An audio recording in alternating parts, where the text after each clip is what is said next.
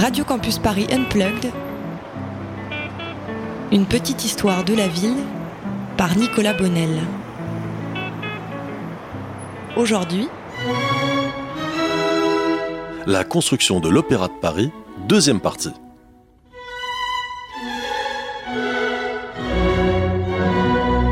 Charles Garnier n'avait à l'époque quasiment rien fait.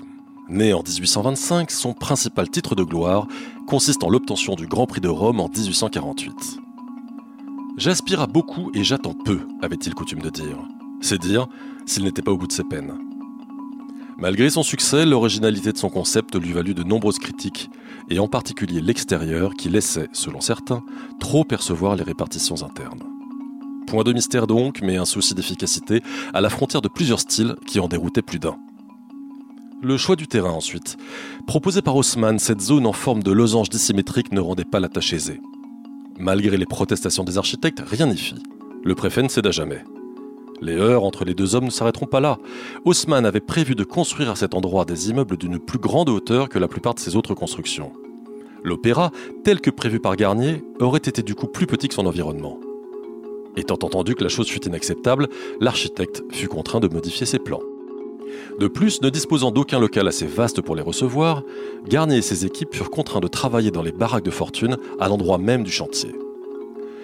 La première pierre sera posée en 1862 et les travaux s'étaleront sur presque 15 ans. Pour bien commencer, les travaux des fondations mettront à jour l'existence d'une nappe phréatique qui rendait toute construction à cet endroit particulièrement périlleuse. Mais c'était sans compter l'acharnement de Garnier à aller au bout de son œuvre.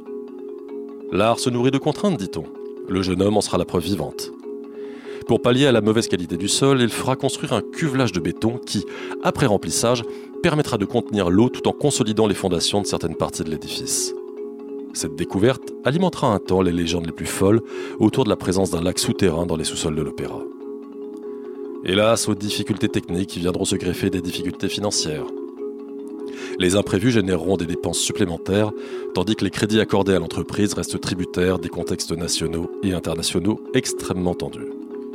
En 1864, on décidera, malgré une réalité beaucoup plus onéreuse, la réduction de moitié de l'enveloppe de 29 millions or prévue à l'origine.